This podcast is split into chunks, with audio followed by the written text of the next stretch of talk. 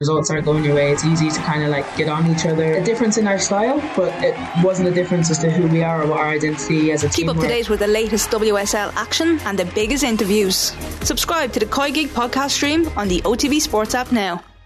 The COYGIG Pod and OTB Sports in association with Cadbury. A player and a half deserves a glass and a half of support. Everyone ran their socks off tonight and they left everything out there. We're very proud of the, the team's performance. Let the shackles off Katie a bit so that she can go and play her game. We're going to go out there to beat them. We're going to try and beat them.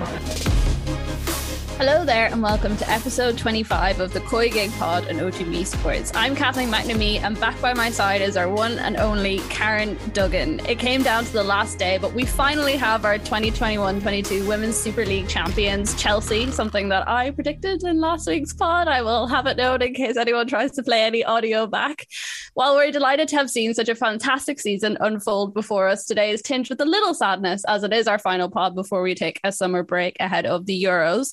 But we did want to go out with a bit of a bang. So we've roped in one of our favorite guests for a mega end of season review pod. Emma Byrne, thank you so much for joining us and welcome back. Well, thank you very much. What an introduction. Yeah. You'll honour.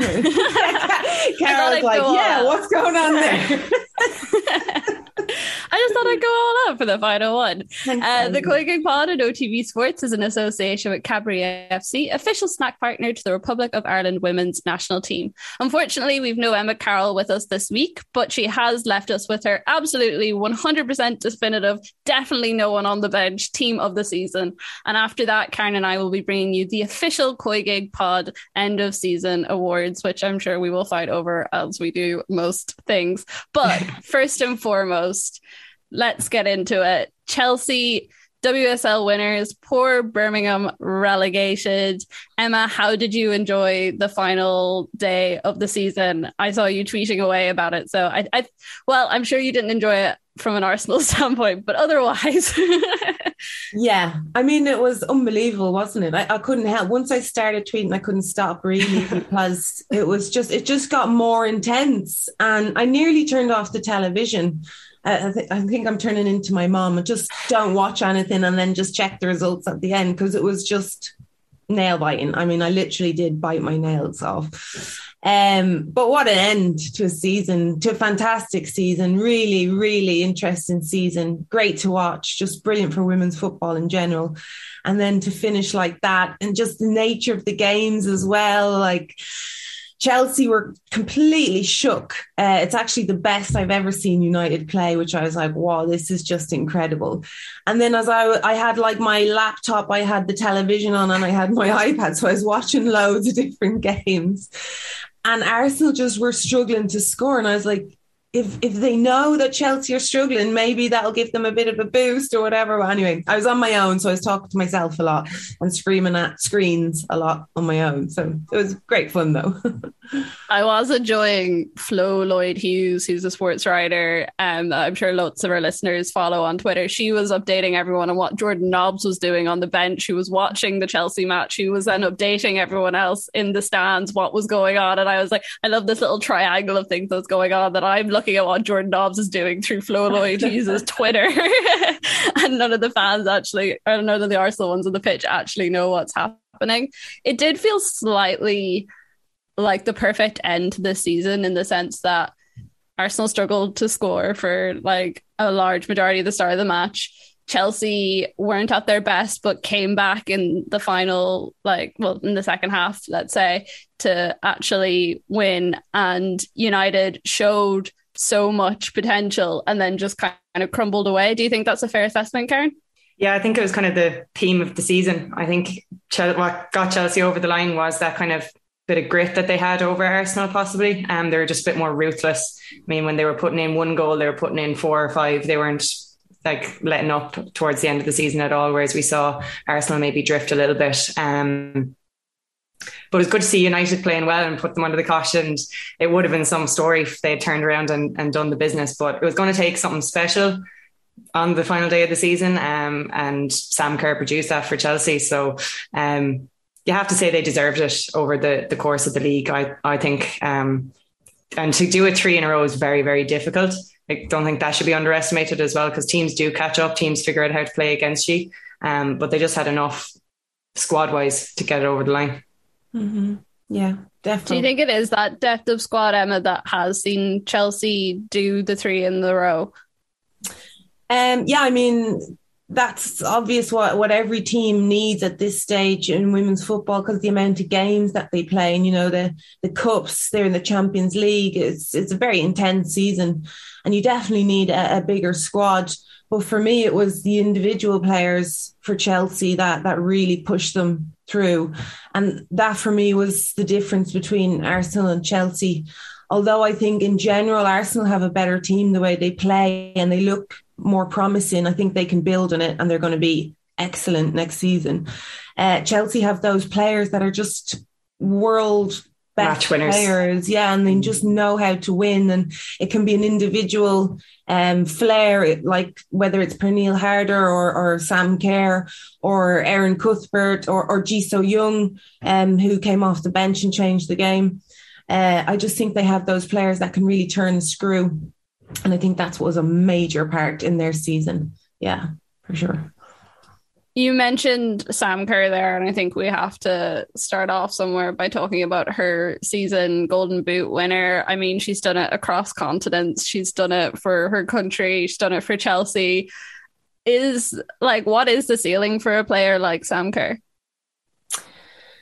She's she's just really tenacious. She's the type of player that you know, you'd probably have a fight with when you're playing World Cup on, at the top of the road. She's just like in your face. Um, she's a terrier, and and you know that showed in the games. And she's a winner.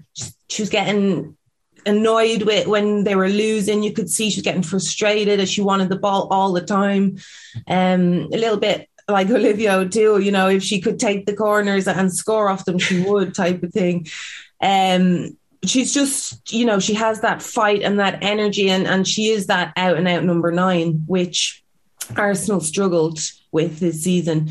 They Chelsea had it. They had their out and out number nine. And if they if Chelsea can get the ball in those areas to Sam Kerr, she's going to score. And I'm sure that's what Emma Hayes was telling her team: just get the ball into those areas, which is is not too difficult to do, to be honest. Um, and they were soaking up pressure a lot through the season and, you know, defending quite well. And then they were completely bypassing their midfield to get to, to Sam or to, to Harder, who, who would destroy any back line. And that was basically their tactics throughout the season. And that worked.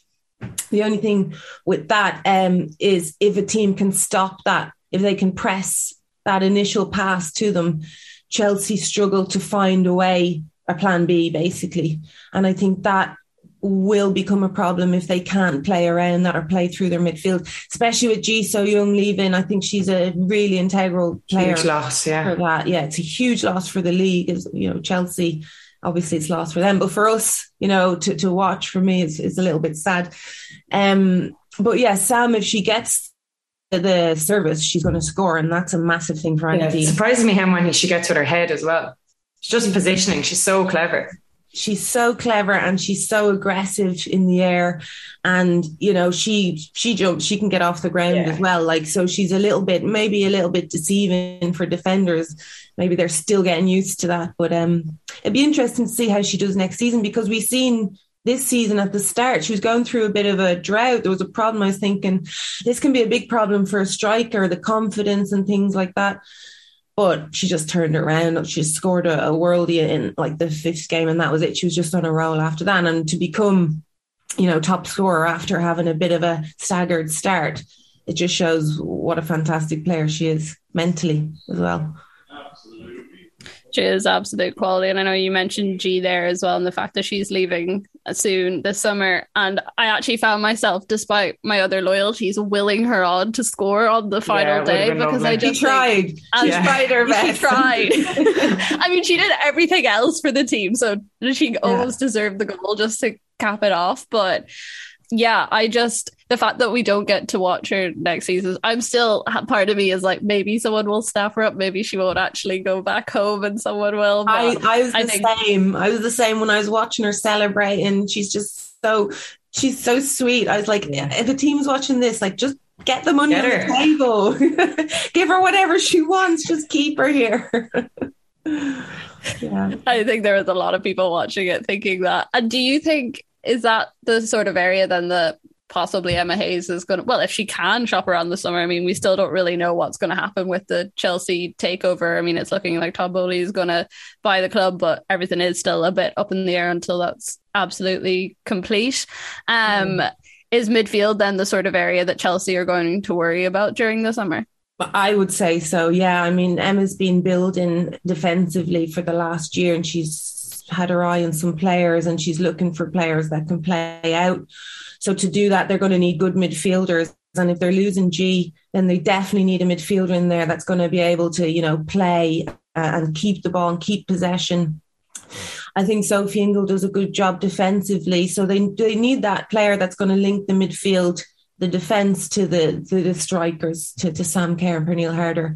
And that's definitely something Emma will be watching and she'll be watching the Euros. As you said, I think she's going to have to wait a little bit because of the money situation, but that could work out quite well for her because you have the Euros and she's going to have her eye on, on the best talent. But I'm sure knowing Emma, she's already got her eye on the players she wants. And, and that's the difference with women's football as well. People are just out of contracts. So it's not like they're going to have to put up a big fee or anything. If someone catches yeah. their eye and if Chelsea come in for you, you're going to go there. Yeah, exactly. You know, they have to build on the midfield for Champions League, if nothing else, because that was one the thing that's eluding them now. Yeah. Yeah, it's disappointing. And, you know, that probably keeps Emma up at night. But uh, it's definitely a target for them next season. And for them to do that, they have to build in their midfield and they have to be able to play through their midfield because teams at the Champions League level, if you can, they just stop that service. And we've seen in the Champions League with Wolfsburg, they just packed out. You know, they, they stopped, they pressed high against Chelsea and they kept Sam Kerr quiet. And if they can do that, Chelsea need an, an, another plan. And that's working through through the thirds. That was actually it's interesting you mentioned the Champions League. that was the next thing I was going to ask. In that, do you both think that the fact Chelsea weren't in the latter stages of the Champions League and didn't have that extra football did that benefit their title run in any way? Because we have seen the last couple of matches, like they are on a they were on an incredible winning streak when they did win the title, but they weren't exactly emphatic wins and say the way that maybe City were hitting like seven past certain teams and stuff. Do you think that if they had that extra bit of football, they might not have had the gas to go all the way to the end? Um, no, not really. I think that's just the type of team they are. That you know they they just get through. They just get points and and the three points, and that's what they just do what they need to do. And I think they've done that throughout the season. Um, and it, it, doesn't matter how they get them, they just get them. Sometimes it's a little bit ugly, to be honest. Sometimes mm. I'm watching and I'm texting my friends who, who are at Chelsea and I'm like, what's going on? Why are they doing this? Why are you doing that? And they're like, who cares? We're top yeah. the table. We're going to win the league. like, okay, fair um, but, you know, I don't think it would have affected them. In fact, I think it would have driven them even more because, you know, we're talking about Emma Hayes as a manager and her staff. Her staff are amazing, uh, who she has around her. And it's all about, you know, how they train and when they train and how much they do. And she has it to a T, like mm. it's it's so specific. So she would have been able to implement yeah. that. She wants them to be favorites. She wants them to be winning everything. She wants that kind of pressure on them. Yeah. So they've yeah. obviously instilled that winning mentality. You said it about Sam Kerr there. I think, yeah, I don't think anything would have distracted them. No, no. And, you know, losing in the Champions League and going out in the fashion that they did would have been, if anything, a little bit worrying for them for their mindset, trying to pick them up again to, you know, get them in that mindset because it is about mindset with Chelsea. That's how we they saw win. Arsenal struggle when they took a big defeat in the Champions League. They struggled a little bit in their game following that. So it is difficult, but they obviously just had had it in the bag. Yeah, I mean, you know, Arsenal are under pressure as well because you're expecting more from them. It's a massive club. You expect them to win silverware, and they're really they're struggling. They struggle mm. this season big time.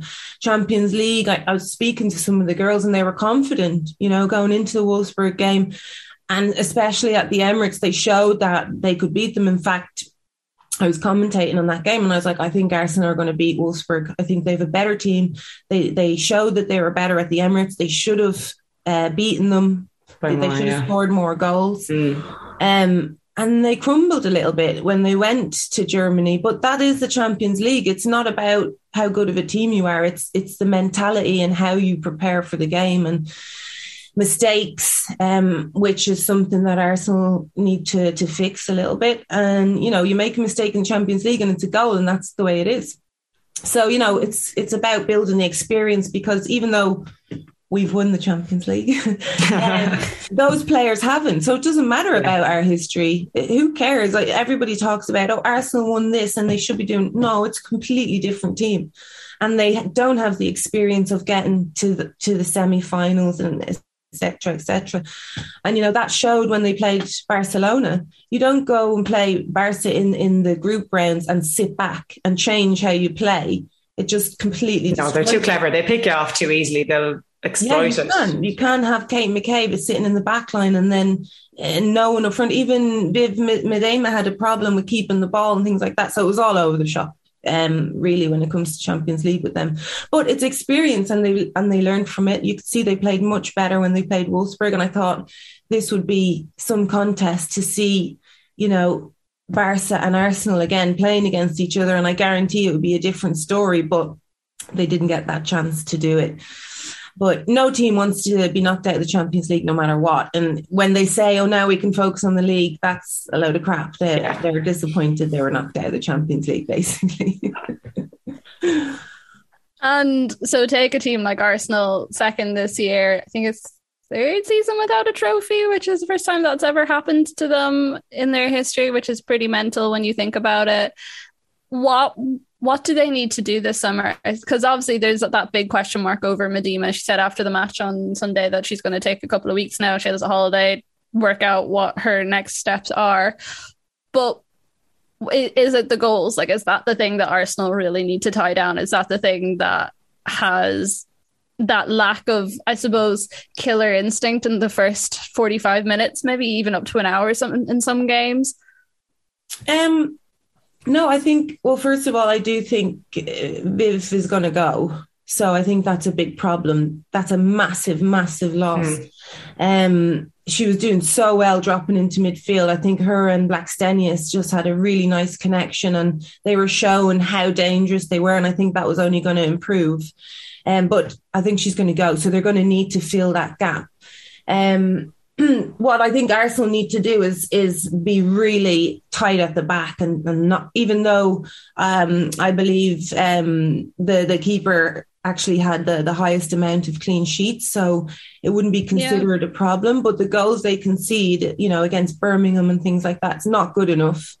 And they really need to cut that out. I don't care about stats. Yeah, they were guilty of that, kind of taking their foot off the pedal a little bit if they got a lead, um, and maybe making themselves nervous, and that's not yeah, what we'd see from Chelsea. Know, wouldn't really make them. They wouldn't really do that. They'd see a game yeah. out a bit more professionally. I think. Yeah, yeah, absolutely, and just more solid. Not, I mean, I'm not talking about the game on Sunday. Mm. They conceded two very easy goals, but in general, even you know, one 0 two 0 it doesn't matter. Arsenal should be extremely hard to score against, and it's what we kind of prided ourselves you know, in in not conceding goals, and that should be their mantra. And you have Blackstenius, which for me is one of the best signings of, of the league. I think she's absolutely brilliant. And I think she's going to score plenty of goals. Um, so do you well think then that, it's a defensive midfielder that they need? I think they need a defensive midfielder. I like Lia Wälti. I think she's a good player, but you need someone in there that's going to boss the midfield, like boss it. Mm. like, I don't want to say like smash everyone, but maybe smash everyone in midfield. and then that allows Kim Little to push up a little bit because for me, Kim, she's one of the world's best players. And I think she's lost playing so deep. Yeah, she was more advanced at the start of the season and she was absolutely tearing teams apart and just seemed to kind of drift back then as the season went on. Yeah, because Viv Miedema yeah. drifted back a little bit, so it, you, you you needed to play Kim. She needed to be on the pitch, so the only place for her to play was a little bit deeper. And I really like Kim higher up the pitch. She's such a clever player, such an intelligent player. Um, but I'm hoping that's what will happen. I mean, she just pushes up into that number 10 role. They get in a holding midfielder um, and allow Kim to just have that free role because I think her and, and Blackstenius will work really good together as well. And I think they also need to invest in a very good right back as well. Um, they need someone there that's going to push on uh, someone that's going to be able to defend, get up and down the pitch and support because they need to. You've got Kate McCabe on the left, who's fantastic, one of the world's best as far as I'm concerned.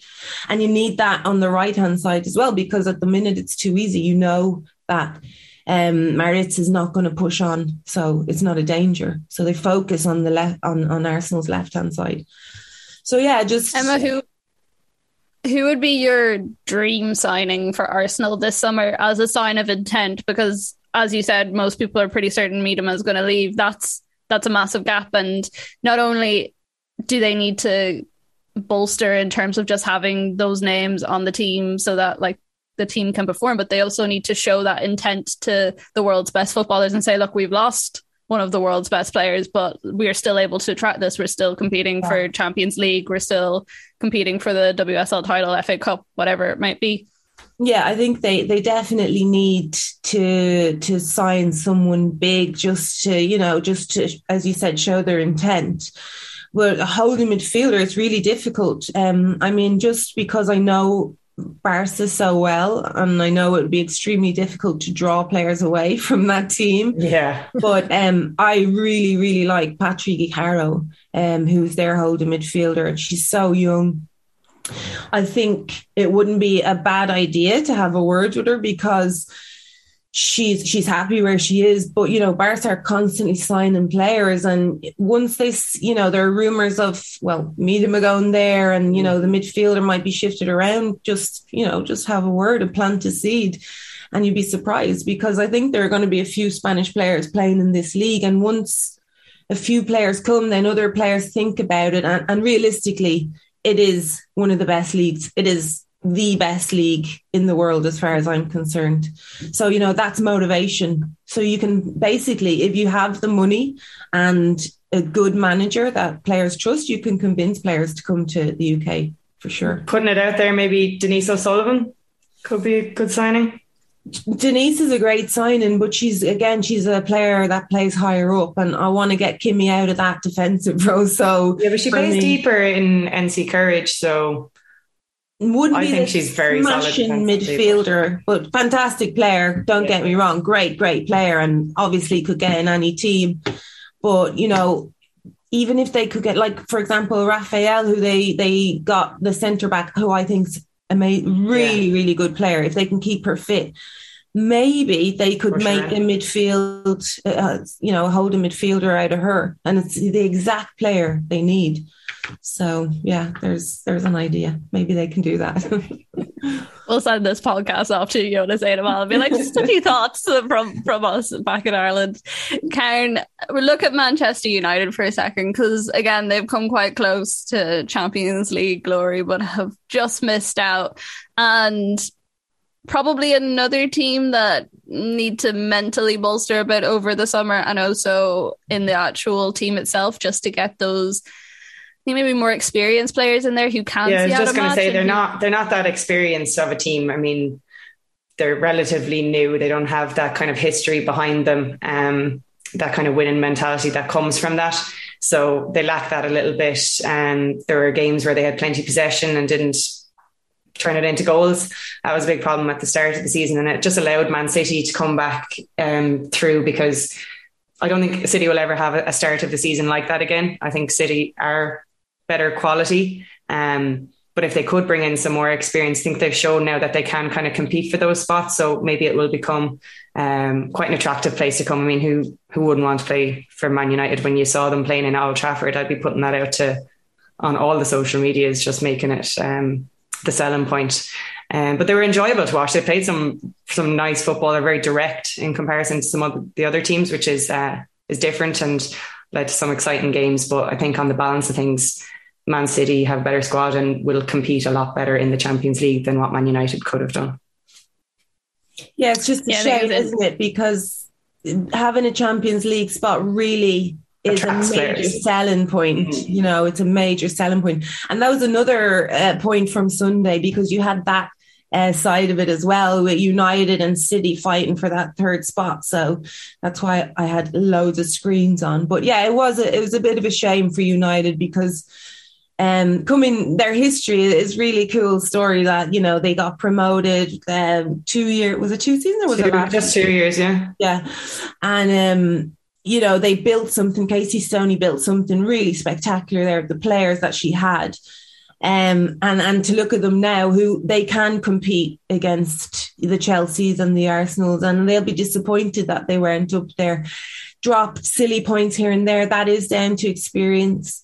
Um, you know they have a new manager in uh, Marc Skinner who's doing a really good job, and they need time to to gel and to you know to. And he said himself they don't have the depth.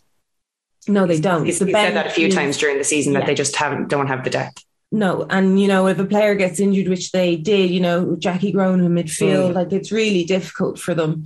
And you know, Hayley Ladd did a good job when she had to come into midfield, and then when she had to go centre back because Diane Caldwell ended up getting injured. Uh, she did a good job, but you need someone that's you want your best players in their best position. Yeah, you need yeah. people doing really good jobs week in, week out. You know, and it's unfortunate because I know players wanted to play in the Champions League and are disappointed and maybe looking now to play. yeah. Do you think level. United could potentially lose some of their star players, or do you think they're um, invested in the project? No, I, I don't think they can lose them because they're in contract, and hmm.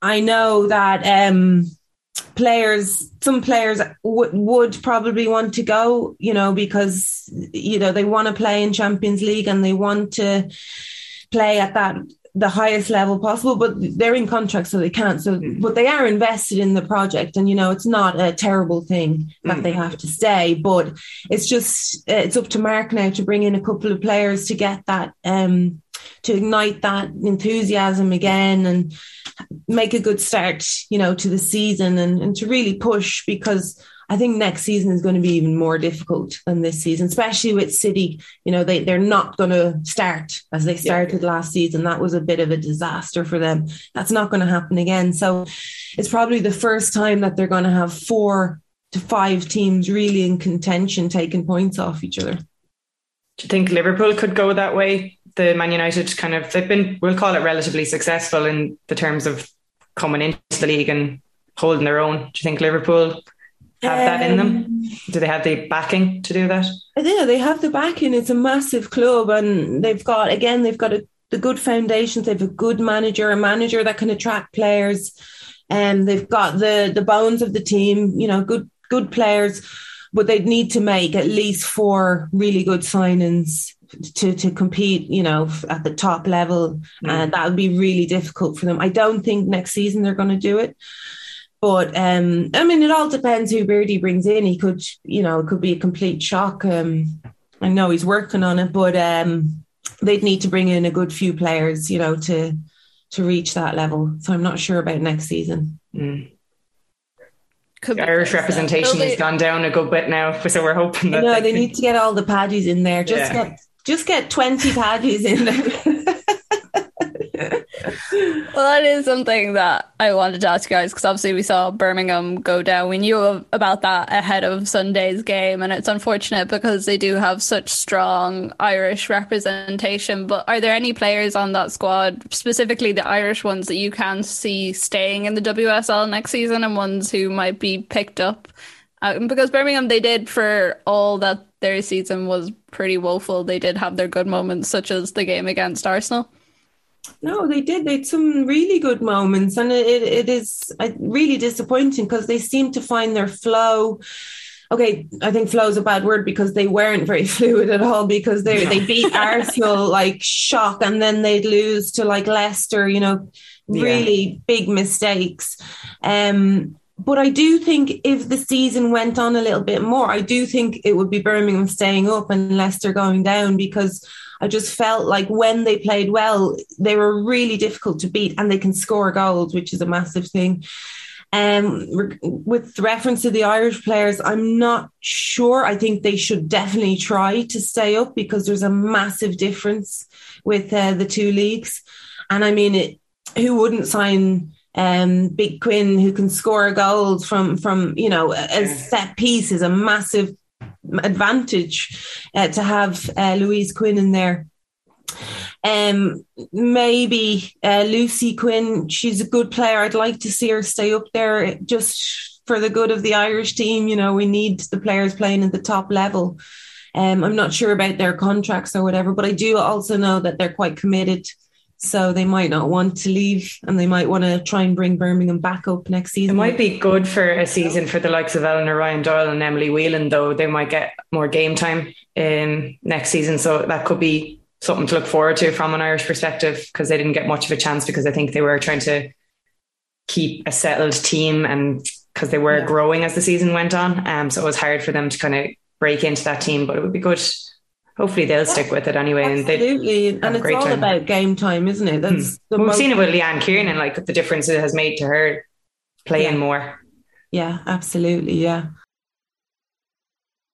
A team that has kind of fascinated me this season, and I know Karen's kind of the same, at least earlier on, was Tottenham in terms of they've just had such a it feels like a roller coaster because it felt like at the start they were up there, they were competing for first spot. We were like, are they going to have the legs to keep this going all season? Obviously, they didn't, but I still don't know what to make of Tottenham as a team because they've just had such a strange couple of years. Like everything from the Alex Morgan signing to getting Rehanne Skinner in this season and like her doing like quite a good job with the players that she has and seemingly trying to build something and actually build a bit of a maybe a character is too strong a word because I don't want to offend any Tottenham supporters out there, but she seems to be taking them to a place that they haven't really been before.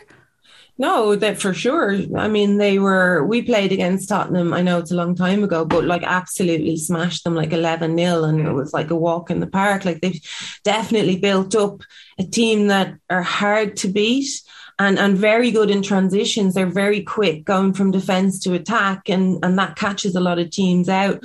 A player for, for them that's really impressed me is their right back, Neville. She's Neville, been yeah. absolutely excellent. Probably one of the best right backs. In fact, I know she probably doesn't want to cross to the other side, but Arsenal would be perfect for Arsenal, yeah. To, to sign Neville. I think she's done brilliant. Um, but it's like, you know, it's a flash in the pan. They were doing well. We were talking about them in the Champions League and they had a really good position there. In fact, it was up to them to keep it.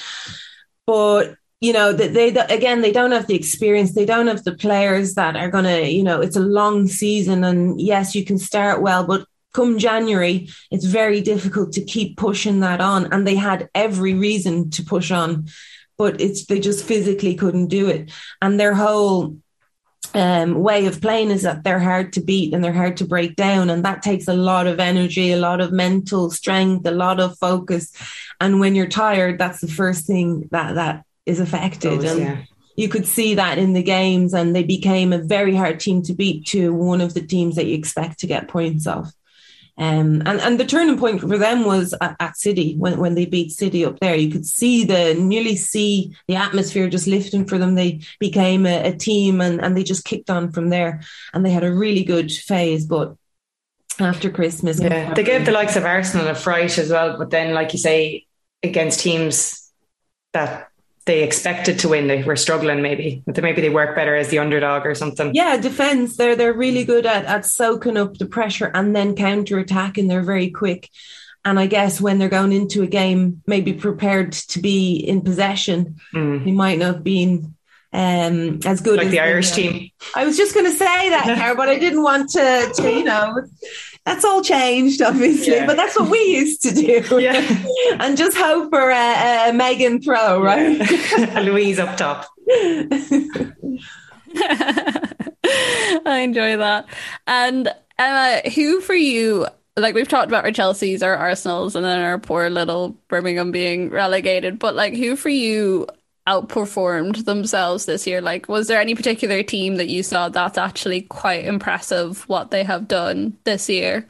Well, we're talking about Tottenham. That would definitely be the team that stands out for me because I wasn't expecting much for them. And then when I seen them play and how they play, I was really impressed. They have some really decent players. And, you know, my, my mate Becky Spencer's there and she was saying it's such a good setup and she's extremely happy. And coming from Arsenal, it's difficult to find a club that you're you're impressed with. And and she is. She said it's really good. Training's really good. Everybody's super motivated, and the environment is is brilliant. Which I think you can see on the pitch. They work really well um, together, and they work for each other. Um, but apart from that, not really. A little bit disappointed, to be honest, by West Ham. Disappointed by Aston Villa. Everton. Disappointed by Reading.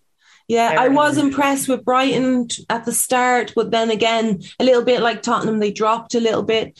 Um, but yeah, and then United, of course, they impressed me. I still consider them a, a team that, you know, are coming from lower divisions and they're still finding their feet. So I think just looking at Sunday's game, it showed just the distance they've came from last season is just massive.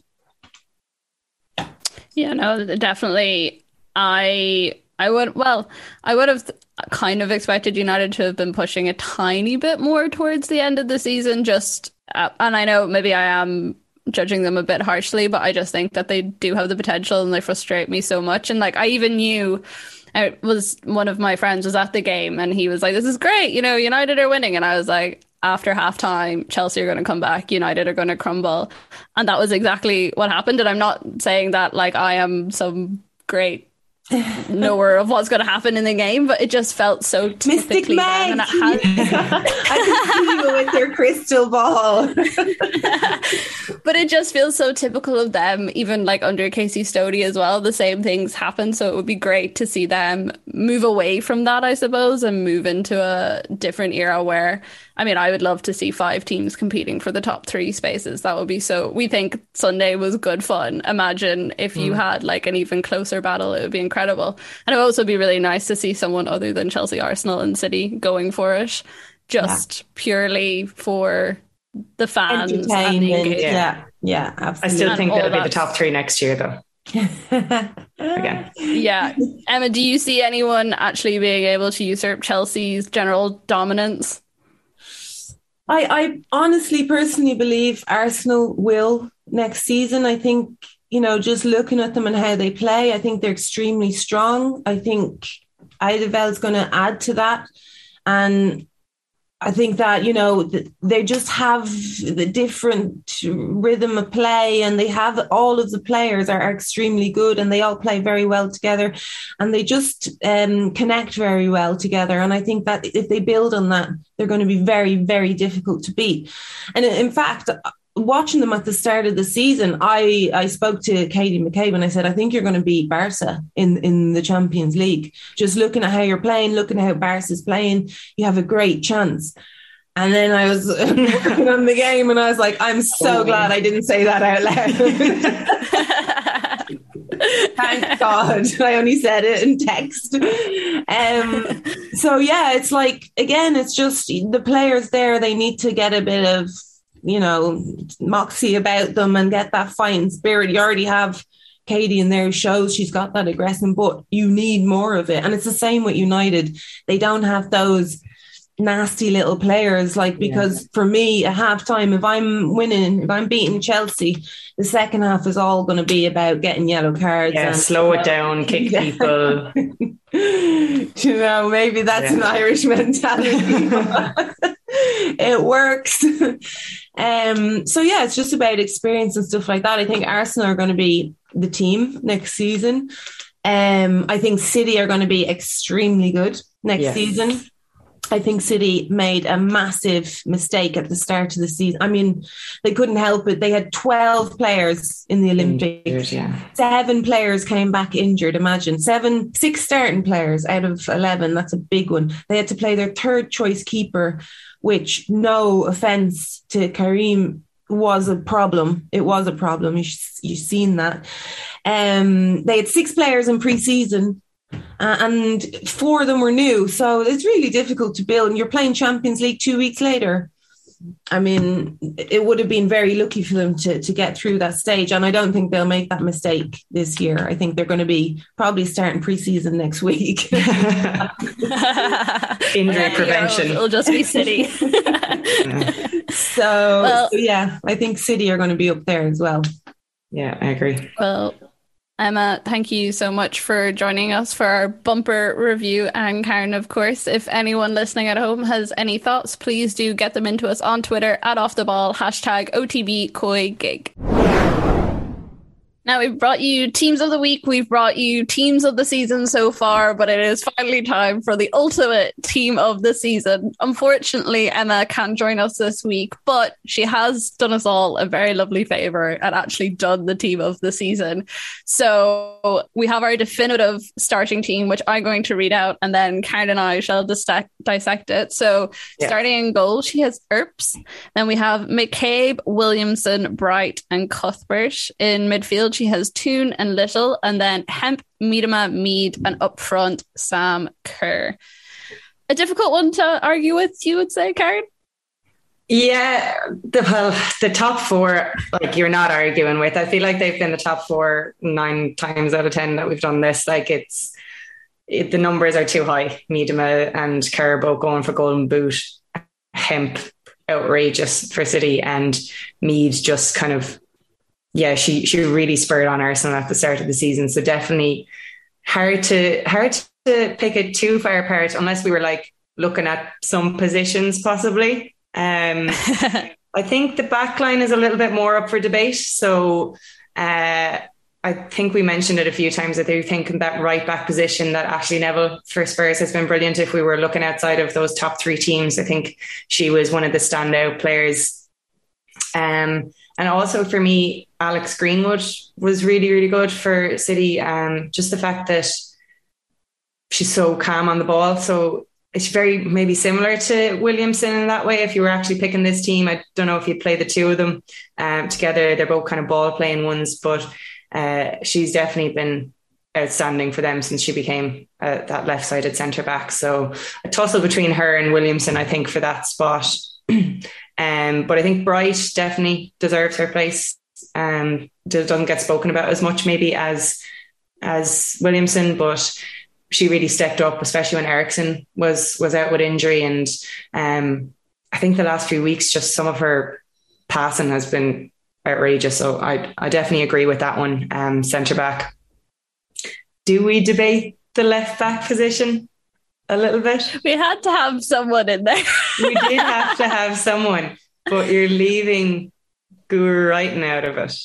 Yeah, to be fair, that was kind of the obvious one to me when I first looked at that team and there was no Guro Reiten. Ji was the other one as well that I was quite disappointed to not see in the team just who would you who would you put Ji in instead of the I know. Little? Was Little? that is Yeah, well it I mean, Little at the start of the season, I would have said was quite yeah. impressive, but not that she tailed off necessarily towards the end. I just don't think we saw her at her most impactful. Whereas if you look at Ji, like the moments that she was starting mm. or she came on in the last couple of weeks, she very much dominated for Chelsea and gave them the space that they needed to play. And I just think when you're that sort of a playmaker for a team of stars like Chelsea, you do deserve that shout.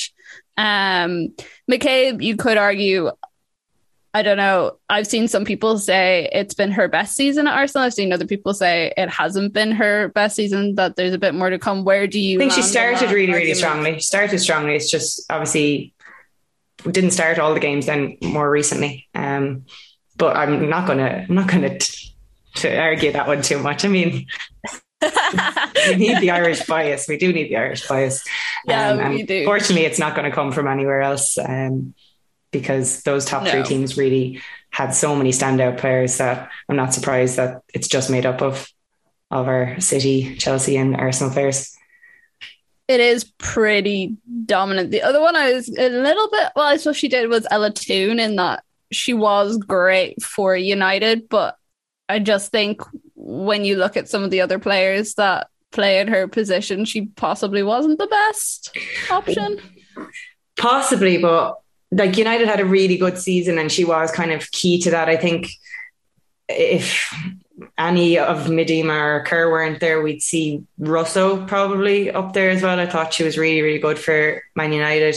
Um, but in that centre mid position, I think when City needed her, I thought that Caroline Weir popped up with some magical mm-hmm. moments that kind of brought them back on track. Um, and she's a proper centre mid. Ella Toone is is a ten, I think, more so when she was kind of playing that false nine a little bit as well. But we've shoehorned her in centre mid there on this team this season. it is a bit of Just a because we can't team. shift those top four out of there. yeah, no, I I predict Emma's not here to speak for herself, but I'm pretty sure she probably put in those top four and then went, okay, what yeah, else can I work backwards from I- here. Yeah, I thought it was interesting what Emma sent through her team to us and she was talking about Mary Earps and she said she has nailed down England's number one for the Euros.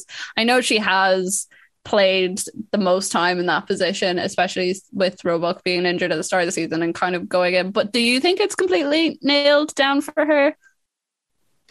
Yeah, I think so. Um, I think she is one of the leaders on that team. I think she can command a backline, which is so important for a goalkeeper. Um, and if you've had any injuries or loss of form, so obviously City were struggling in the keeper department, whereas Earps was pulling off some really big saves. I think it's a confidence position. And I think the fact that she's gotten all this praise, she's gone from strength to strength. So I don't see any reason why you would change that. I think it's the most important position to have a regular goalkeeper. We talk about it all the time um, when it comes to the Irish team and why there's so much debate around it, um, and that's not good for for keepers. So um, I think from England's point of view, if they've decided that it's her, she's played more recently, that they should stick with it. That's fair enough. I mean, she has had a very impressive season, and of all the players, has pr- of all the players that are on that team of the season, she's probably the one I least expected to see in that position at Yeah. the end of the season. Like everyone else, pretty much. Well, maybe- I suppose Cut- Bright, Bright and Cuthbert would be the two that maybe you might not have predicted would have quite as good a seasons as they did. Cuthbert, in particular, I think has surprised a lot of people and has definitely been high up there for one of the players of the league. I think Cuthbert, like for me, she epitomizes what Emma Hayes is about, like the work rate. Um, she just seems to have so much passion and she never stops. Like I, I really feel like she's someone who's unbelievable mentality up and down, like putting in tackles, scoring goals, setting things up. So, um, yeah, so you maybe didn't expect it, but she was crucial to that Chelsea team. Um, someone under the radar who didn't mention much, maybe Fleming uh, for Chelsea as well. So it's all about Sam Kerr, and, and rightly so. She's put up ridiculous numbers again this season. Um, but they were solid in midfield, and when they needed to be, she she stepped up for them as well. Like again, that kind of tenacious player um, for Chelsea. But yeah, for me, Cuthbert definitely deserves to be spoken about in terms of player of the season potentially. Yeah, I kind of wish a player like Jessie Fleming was in a team different to Chelsea because I know she is. I mean, I'm presuming she's learning so much, but like when she came over from um the states. Like there was such a buzz over there about her at the time and i remember even in espn on the us side they were like oh you don't know the sort of player you're getting and i i still feel like if she was getting a bit more regular start time we would see a bit more from her. But then again she could be part of the grand emma hayes master plan where she does give her younger players a bit Like, of time to That's it. Like you wouldn't be worried about Chelsea losing a player because you look at another player who can come in and how effectively they've used their subs. Um, we definitely saw it at the weekend, and that was the difference kind of against Man United how they were able to use their subs. But if we talk about Arsenal losing Miedema, it, it, it's a bit. I think the fans would be a bit more worried about losing someone like that. I think that Chelsea are just stacked, and we can see that from the representation on this team of the year. Is there anyone from the Chelsea side that you think, uh, say we mentioned Guro Reiten, but is there anywhere else that you think deserved a shout in the team of the season? Mm, maybe Carter. Yeah, pretty good. Jess Carter. Um, see, Jess Carter would have been great because you could have put her in any position. Yeah, exactly. like that's wanted. that's kind of what I'm thinking. Just because she, yeah, she can go anywhere, and we we like putting players in random positions, so she definitely would fit into this team. That's for sure. Um, no, they they're like they're so solid all around. Like you can't really. Obviously, Kerr gets a lot of the plaudits because of her goals, but they they're solid all round. Um, a real kind of team of superstars. So really scary how good they could be. Like uh, three in a row is at the, at, as as the WSL grows to continue to be that competitive is going to be so difficult. But um, they left it late, but they kind of did it in style really at the end. They left it late, but it also kind of never felt. Yeah, it did. as soon as they got that know. one I, point ahead, as soon as they caught up on games in hand, um, they just didn't look like they were going to drop it, and that's because they are so stacked. Mm. Well, it seems like the perfect moment to move on from our team of the season into our award season. And starting with one that's definitely perfect off the back of team of the year is who our player of the year is going to be. A lot of them were mentioned there, but our final nominees are Chelsea's Sam Kerr, Man City's Lauren Hemp, Chelsea's Erin Cuthbert, and Arsenal's Beth Mead.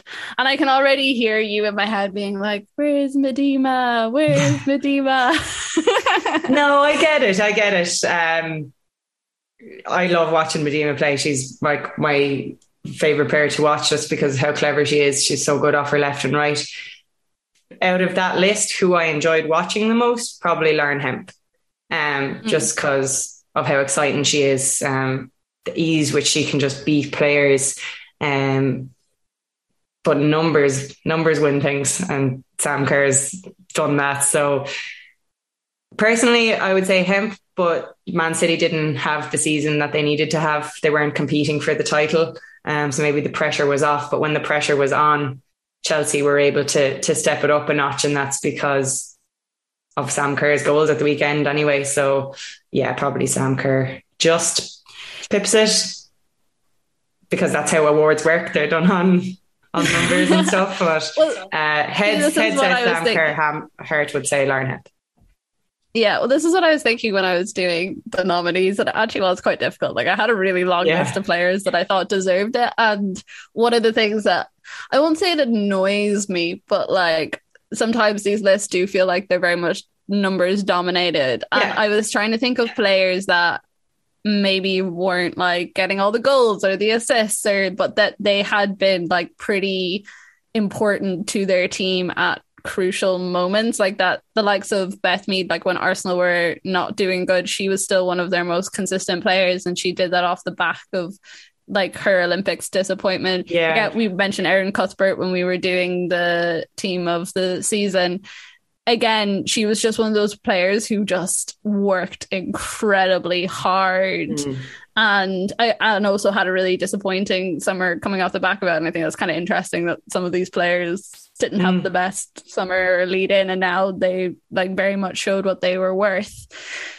I I think it's just the way that my head works. I really don't want to give it to Sam Kerr because yeah. like, even when I was doing the nominations for other awards, she was cropping up all the time. And yeah. I just, I do think, much like yourself, that Lauren Hemp has been the most consistent and also the most consistent in a very difficult situation at times going yeah. into a smoother one.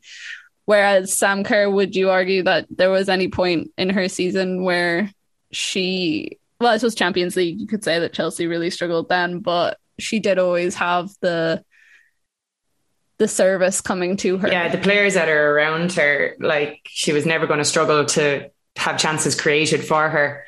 Um, whereas Hemp had to kind of create a lot of them herself um, in a time where they were struggling. But uh, yeah, it's just it's part of the, the Chelsea way, though. They they they're just they were able to create the chances for her. And I always say this in, in women's football, like to find that out and out striker in, in any football, actually, it's so rare to have someone who's just that alert and alive in the box um, that can score that many goals. So it's it's such a rare thing. It's not always the prettiest thing to watch. We might prefer watching other players, but it's it's what wins you leagues. I did enjoy seeing angry Sam Kerr at the weekend mm. as hmm. well when Chelsea weren't doing that. It's a bit like when angry Miedema comes out and they just take the ball and they're like, yes. I'm just going to run at the defense and like take a shot. Like, don't care. Oh, if I was playing against happened. them, I'd be trying to make them happy out, be telling them jokes. They're scary when they're when they're angry. like they're so good. So I'd be definitely just trying to stay on the good side. So are we going to we're going to settle on Sam Kerr, are we for player of the season? We're going we're to add our voices to the masses, to the hordes. Yeah, we're such sheep. well, you know, we could say we're one of the first to do it. I'm pretty yeah. sure she's going to keep getting awards from people, but we were technically one of the first, so that's yeah. not all that bad. Um, second up in our categories is goal of the year, and picking these nominees, uh, I found myself watching like hours of goals over the weekend, which was actually quite a nice way to once all the matches had finished on Sunday to kind of ease myself out of the fact that I won't have any football yeah. until the Euro starts. Well, I suppose the FA Cup final, but not that kind of real exciting league sort of stuff. Um, our nominees are Sam Kerr's second goal against Manchester United at the weekend, down a chest, volleyed into the net, had to be done. Katie McCabe's lob against Aston Villa because I needed some Irish representation, and also it was quite the vision from her to yeah. see. Caroline Weir's basically copycat goal from the previous year's uh, Manchester Derby against Manchester United. And then just a really nice bit of skill from Fran Kirby when she played against Everton, which is a bit of an outsider, but I just felt like I had a lot of like just yeah, it's a bit it's a bit of a di- it's different to the other three. Um definitely yeah. Fran Kirby's goal is different. Um for me it's Caroline Weir. The to have the awareness to chip from inside the box and have the skill set to pull it off, not once, but twice. So you know it's not an accident. I don't know anyone whose brain even works that way. Like the others see the keeper off the line, executed them brilliantly, like unbelievable goals, wouldn't take that away from them. Keeper's positioning questionable potentially. But Caroline Weir's was I I just was in awe. Yeah, I actually I don't really have any complaints with Caroline Weir either because I could have done a goal of the year list that was purely just purely Caroline because yeah, because they're always you yeah. know she's not yeah. normally the sort of player who just casually taps a goal in. You yeah. know, she has to make it something magnificent, and that one was probably my favorite out of all the ones she scored. So that's why that one was included. But I think in general, for everything that she has done this season and previous season. She deserves that. And also, as we were saying earlier, in terms of how she was one of the city players that was probably most consistent when they were really struggling and stuff. And it was goals like this that kept them pulled them back I mean, into the fight for Champions yeah. League. Yeah, she was crucial to it. There was about three weeks in a row where she scored. I think um, that was kind of the turning point for them. And as you say, it's like it's the awareness for these things because it's not by accident anymore. Like no, we, it's crazy. I don't yeah. know. Does she practice them in training or how does she do it exactly? you would never be allowed to practice that in training. It's so audacious. Like there's no time to be practicing things like that. Yeah. I also think as well she deserves it for after that goal the post match interview. I remember yeah, was she was shown the goal, and her reaction to it was just so great that even I enjoy moments like that. Like I mm. enjoy mm. seeing a player realize that they've just been a bit dirty. Yeah, and the show their personality a bit. It's good to see. It's rare enough that you get yeah. that in an interview. So yeah, I definitely agree with that. Was there any goals that you seen throughout the season, or any particular scores that you thought were unfairly not represented? No, I don't think so. I think we saw um, the importance of having a striker who can score the dirty goals uh, throughout the season as well. Um, like we spoke about it earlier, but Arsenal played lovely football and they pulled off some unbelievable team goals. And Chelsea are probably more direct, and maybe their goals weren't as as pretty as, as some of the Arsenal ones in terms of team play. They're more direct and getting crosses into the box. Um, but the style didn't win out in the end. It was kind of the the brawn and the consistency of having a, a 20 goal a season player. Um, so I don't think there's there's too many outside of that list that you've you've picked there. Um, everyone loves a belter, so I think it, you can always tell from social media what what the main goals are, and I think those three particular, maybe not um, Fran Kirby's as much, but the, the first three you mentioned there, they got a lot of traction on Twitter.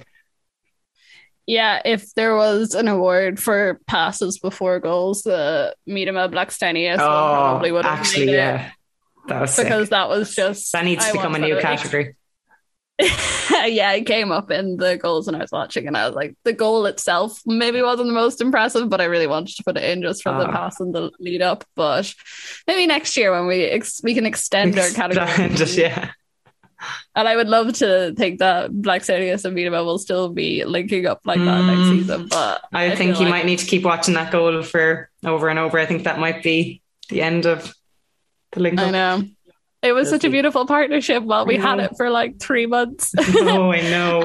um so there we will give that one to Caroline Weir. Next up we have manager of the year. So we have Emma Hayes at Chelsea, Jonas Eidevall at Arsenal, Gareth Taylor at City, and Rehanne Skinner at Tottenham. What does your instinct say, Karen? Uh, like straight away, I would say Emma Hayes, um, just because I just can't get over like through the success that they've had um, to be that consistent. I think she's always very thoughtful in her interviews. You can tell that the players love playing for the way they go over and celebrate it. But when we were doing the review of the season earlier, and you kind of see how far Spurs have come, I think Rehanne Skinner definitely deserves to be in this list because, like, not like I said, none of us expected Spurs to be anywhere near competing. I would have said they would have been towards the foot of the table, and that wasn't the case at all. And had them really well organized, really hard to beat, and they probably just don't have the same amount of talent as even your likes of Man United, who were going for that um, that spot as well. But what she did with the players she has is really, really impressive. Um, I think that Gareth Taylor did well to pick his team up. Um, I think that he was unlucky at the start of the season, obviously, um, and to get them back on a winning run because it can be e- really easy to kind of write the season off early and maybe take the foot off the gas and not get that Champions League space. But he didn't let that mentality creep in. Um, you want to say Eidevall as well? Obviously, they, he's done a great job there, but three three to lead a team to three titles is unprecedented first of all and um yeah you just I feel like even players who don't get that much game time are still working in the right way for her and I think that her man management skill I'd, lo- I'd love to be a fly on the wall if I was to go and watch one of them in progress I think it would be Emma Hayes who I'd want to to go and see what's going on there Yeah, a bit like when we were talking about player of the year. My instinct was Chelsea straight away and Emma Hayes just because of everything you've said there. But I also did have a space for Gareth Taylor and Rehanne Skinner. Taylor, I just thought it was incredibly impressive how he did pick up that team. And like I think he spoke about it relatively recently, saying the abuse he got in those first few months was unlike anything he had ever experienced before. And he was like, if this is what I'm getting, I was just thinking about what are my players getting because they're much more front and center than he is a lot of the time. yeah Um, so, and also the fact that he had to coach so many players in roles they just weren't accustomed to. I mean, we had Georgia Stanway lining up to go in goal at one stage. Yeah. That was how desperate the situation was for them. But I think you are right with Emma Hayes, just considering how unprecedented the result is and also how unprecedented her management of the team is because you don't really have another team in the WSL arguably there are a few other teams, maybe Lyon or something, in terms of big names that you're trying to keep so many players happy. And we've seen how those big teams have failed to do it. Even somewhere like PSG, they've struggled a bit more with keeping their big stars happy. Um, and she, I mean, we don't even know what she's had to deal with in the background this season with the Chelsea takeover and with fighting for well we don't know if she's had to fight for certain resources to stay. We don't know you know what sort of pressure has been put on the team. Arguably they're probably a bit more equipped to deal with having to get buses rather than jets around the hmm. place since that wasn't the norm anyways. But i think Emma Hayes and that Chelsea team do deserve quite a lot of plaudits. One stain would be, well, maybe two would be Champions League, Champions League. and and Conti Cup as well, losing that Yeah. match to City in the fashion they did, but could technically right some of those wrongs at the weekend if they beat City in the FA Cup final. Champions Yes, League will be the main. Still, yeah, Champions League is the thing, but again, Arsenal similar story in the Champions League, just a little bit underperformed. So it's they're not alone in in that regard. Mm. So I think Emma Hayes, Emma Hayes, yeah. Well, Nailed Emma, it. your trophy is in the post from us. It'll definitely be the one that you'll love the most, not the Yes. WSL title you won on Sunday. and finally, we have our moment of the year. This is slightly stretched out because some of them did not technically happen in WSL time, but it did okay. happen within the realm, so it's fine. Um, so we have Sam Kerr decking the pitch invader that came on during their game during